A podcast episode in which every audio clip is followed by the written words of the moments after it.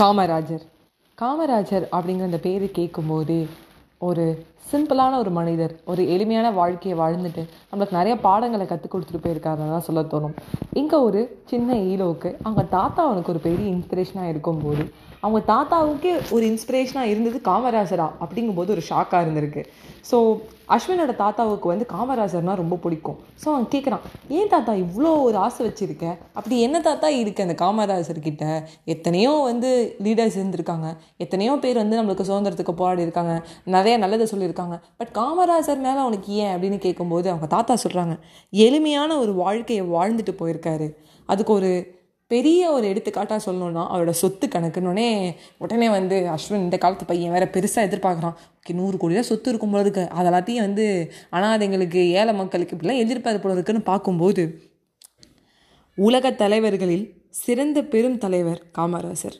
அவரை மறைந்த போது சொத்து கணக்கு வைத்து கொண்டவையே இவ்வளோதான்டா அப்படின்றாரு. என்ன தாத்தா எவ்வளோ அப்படின்னு சட்டப்பையில் நூறுரூபா இருந்தது. வங்கி கணக்கில் நூற்றி இருபத்தஞ்சு ரூபா இருந்தது. கதர் வேட்டி நாலு கதர் துண்டு நாலு கதர் சட்டை நாலு செருப்பு ரெண்டு ஜோடி. கண் கண்ணாடி வந்து ஒரே ஒரு கண்ணாடி மட்டும்தான். பேனா ஒன்று சமையலுக்கு பாத்திரங்கள் கொஞ்சோண்டு தான் இருந்தது. அவ்வளோதான் பெரிய வாழ்க்கையை அவர் வாழவே இல்லை. இந்த லிஸ்ட்டு மட்டும்தான் இன்றைக்கி இருக்குது இன்றைக்கி நிறையா தலைவர்கள் சொத்து குவிப்பு வணக்குன்னு போயிட்டு இருக்கும்போது காமராசர் நம்மளுக்கு இருந்து எவ்வளோ நல்லது பண்ணியிருக்காரு. அவர் இவ்வளோ எளிமையாக இருக்காருங்கிறதே நம்மளுக்கு ஒரு பெரிய ஆச்சரியமாகவும் ஒரு சந்தோஷமாகவும் இருக்க வேண்டிய ஒரு விஷயம்டா அப்படின்னோடனே அப்படியே அஸ்வினுக்கு ஒரு கண் அப்படியே விரியுது. என்ன தாத்தா இவ்வளோதானா அப்படின்னு. ஆமாம் அளவுக்கு மீறி நம்மளுக்கு எதுவுமே தேவையில்லை. நீ பாரு இதுக்கு மேலே சொத்து இருந்தாலும் அவர் போகும்போது எதுவும் எடுத்துகிட்டு போகிறது போகிறதில்ல பட் இவ்வளோ தான் சொத்து வச்சுருக்காரு. அந்த சொத்து வச்சிருந்த காலத்தில் அவர் சந்தோஷமாக இருந்திருக்காருங்கிறது எனக்கு தெரியும்டா அப்படிங்கிறாரு. ஸோ நானும் ஒரு பெரிய காமராஜர் ஃபேன் நண்பர்களே.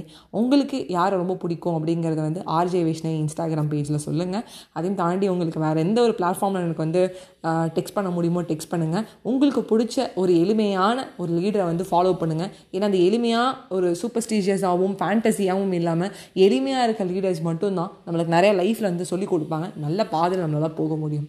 By bye friends